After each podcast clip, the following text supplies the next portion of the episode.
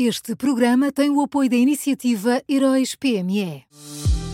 Já são conhecidos os semifinalistas da sexta edição dos Heróis PME.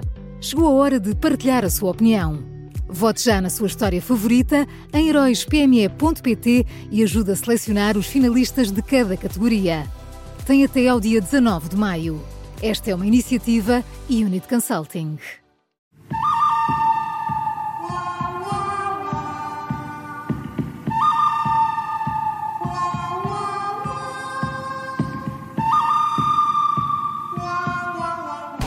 Arranca agora mais uma edição do Bom, o Mau e o Vilão das Manhãs 360. Bom dia, Miguel Pinheiro.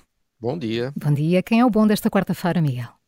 Olha, Maria João, o bom, o bom desta quarta é Luís Montenegro. Uh, ontem, num, num processo que também envolve Isaltino Moraes, a PJ fez buscas a Rodrigo Gonçalves, que era vogal da Comissão Política Nacional do PSD, é. Uh, aliás, o, o processo envolverá também o pai de Rodrigo Gonçalves, que é presidente da Junta de Freguesia das Avenidas Novas, em Lisboa. Uh, a família Gonçalves é uma velha conhecida de todos aqueles que seguem a atribulada vida do PSD de Lisboa, uh, como é o caso do Observador. Os leitores do Observador seguramente já viram e leram muita coisa sobre esta família uh, aqui. eles foram afastados por Pedro Passos Coelho, foram recuperados por Rui Rio, foram aceitos por Carlos Moedas e apo apoiaram Luís Montenegro. Isto no PSD de Lisboa, quem controla votos, de facto, tem muito poder. Uh, mas uh, ontem, vá lá, vá lá, ao saber das buscas, uh, Luís Montenegro apontou a porta de saída a Rodrigo Gonçalves e, ao final da noite, Rodrigo Gonçalves acabou mesmo por suspender o exercício das suas funções na Comissão Política Nacional do Partido. Uh, eu só espero agora que uh, aconteça o que acontecer, como nós costumamos dizer aqui na Rádio Observador, Luís Montenegro leve, leve esta posição até ao fim e já agora espero também que Carlos Moedas faça o mesmo em tudo o que envolva órgãos autárquicos de Lisboa. Nada disto aconteceu por falta de aviso, nada disto aconteceu por falta de aviso. Agora vamos ver se é desta que o PSD aprende. E se, e se de alguma forma tem condições para depois apontar o dedo ao, P, ao PS e ao governo, não é? Pois, o problema, acho que Rodrigo Gonçalves teve aqui um azar, é que isto pois. aconteceu na pior altura possível, foi a meio do caso Miguel Alves, em Luís Montenegro, sendo que, atenção, tanto quanto sabemos, Rodrigo Gonçalves nem sequer ainda foi constituído arguído, nem buscas, ainda, claro. nem, nem saiu ainda, não foi constituído arguído. Uh, sendo constituído, constituído o arguído, tem todo o direito à defesa, tanto na investigação como eventualmente numa acusação ou num julgamento, ainda estamos muito longe disso, portanto, uh, mas a política é outra coisa. A política é outra coisa. Luís Montenegro é o bom de hoje e quem é o mau? Uh, o mau é o CDS. Uh, nós soubemos ontem que o partido recorreu, está a recorrer a um despedimento coletivo uh, de funcionários uh, depois de ter perdido uma parte importante do seu uh, financiamento ao sair do, do Parlamento, na sequência das últimas eleições. Percebe-se que este abalo financeiro obriga medidas radicais. aliás, aconteceu o mesmo, por exemplo, no Bloco de Esquerda.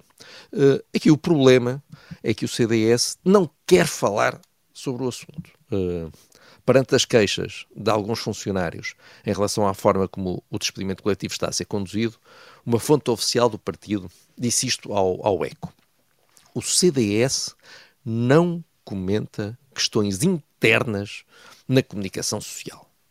Uh, ora, uh, o CDS nunca se pode esquecer que, estando ou não estando na Assembleia da República, continua a ser um partido político, continua a ser um partido político que pede o voto dos portugueses e que, por isso, tem especiais obrigações de transparência. Uh, o CDS não é uma empresa, não está ali a fazer um despedimento coletivo uh, com o qual ninguém tem nada a ver. Por isso, sim, quando faz um despedimento coletivo, o CDS tem de comentar questões internas na comunicação social, esse, esse antro terrível que é a comunicação social. Sim, tem que, tem que comentar, lamento. Aliás, quando se trata de partidos políticos, dificilmente há o conceito de questões internas, não é? É. Todas diria é que são públicas, potencialmente públicas. Acho que o CDS não está a ver bem a coisa. Então, Miguel, e quem é que escolheste para vilão? Olha, o, o vilão é o Estado português. Uh, nós ficámos a conhecer ontem um relatório da OCDE que avaliou a forma como estamos a aplicar ou a não aplicar, hum, no caso, a Convenção de Combate à Corrupção Internacional, uh, que Portugal assinou no ano, no ano uh, 2000, e então uh, perguntar-se-ão os nossos ouvintes como é que Portugal está a aplicar a Convenção de Combate à Corrupção Internacional que assinou há 22 anos? É uma pergunta muito legítima, eu agradeço o facto de me terem colocado, porque a resposta é: está a aplicar muito mal. Muito mal.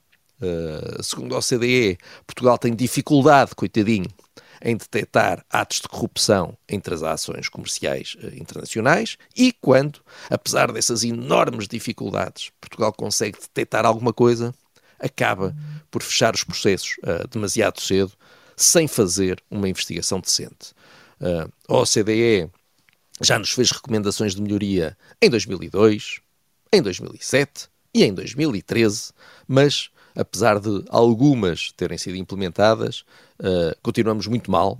Uh, agora, em 2022, a OCDE fez mais uma série de recomendações, mas eu sinceramente acho que somos obrigados a reconhecer uma coisa. Se ao fim de 22 anos nós ainda não aprendemos, se calhar, se calhar, é porque não queremos mesmo aprender. Se calhar.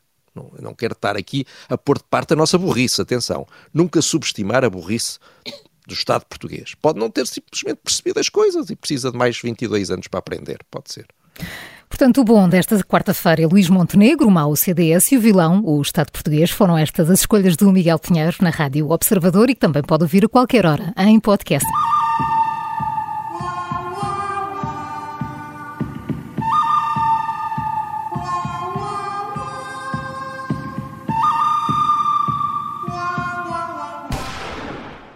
Este programa tem o apoio da iniciativa Heróis PME.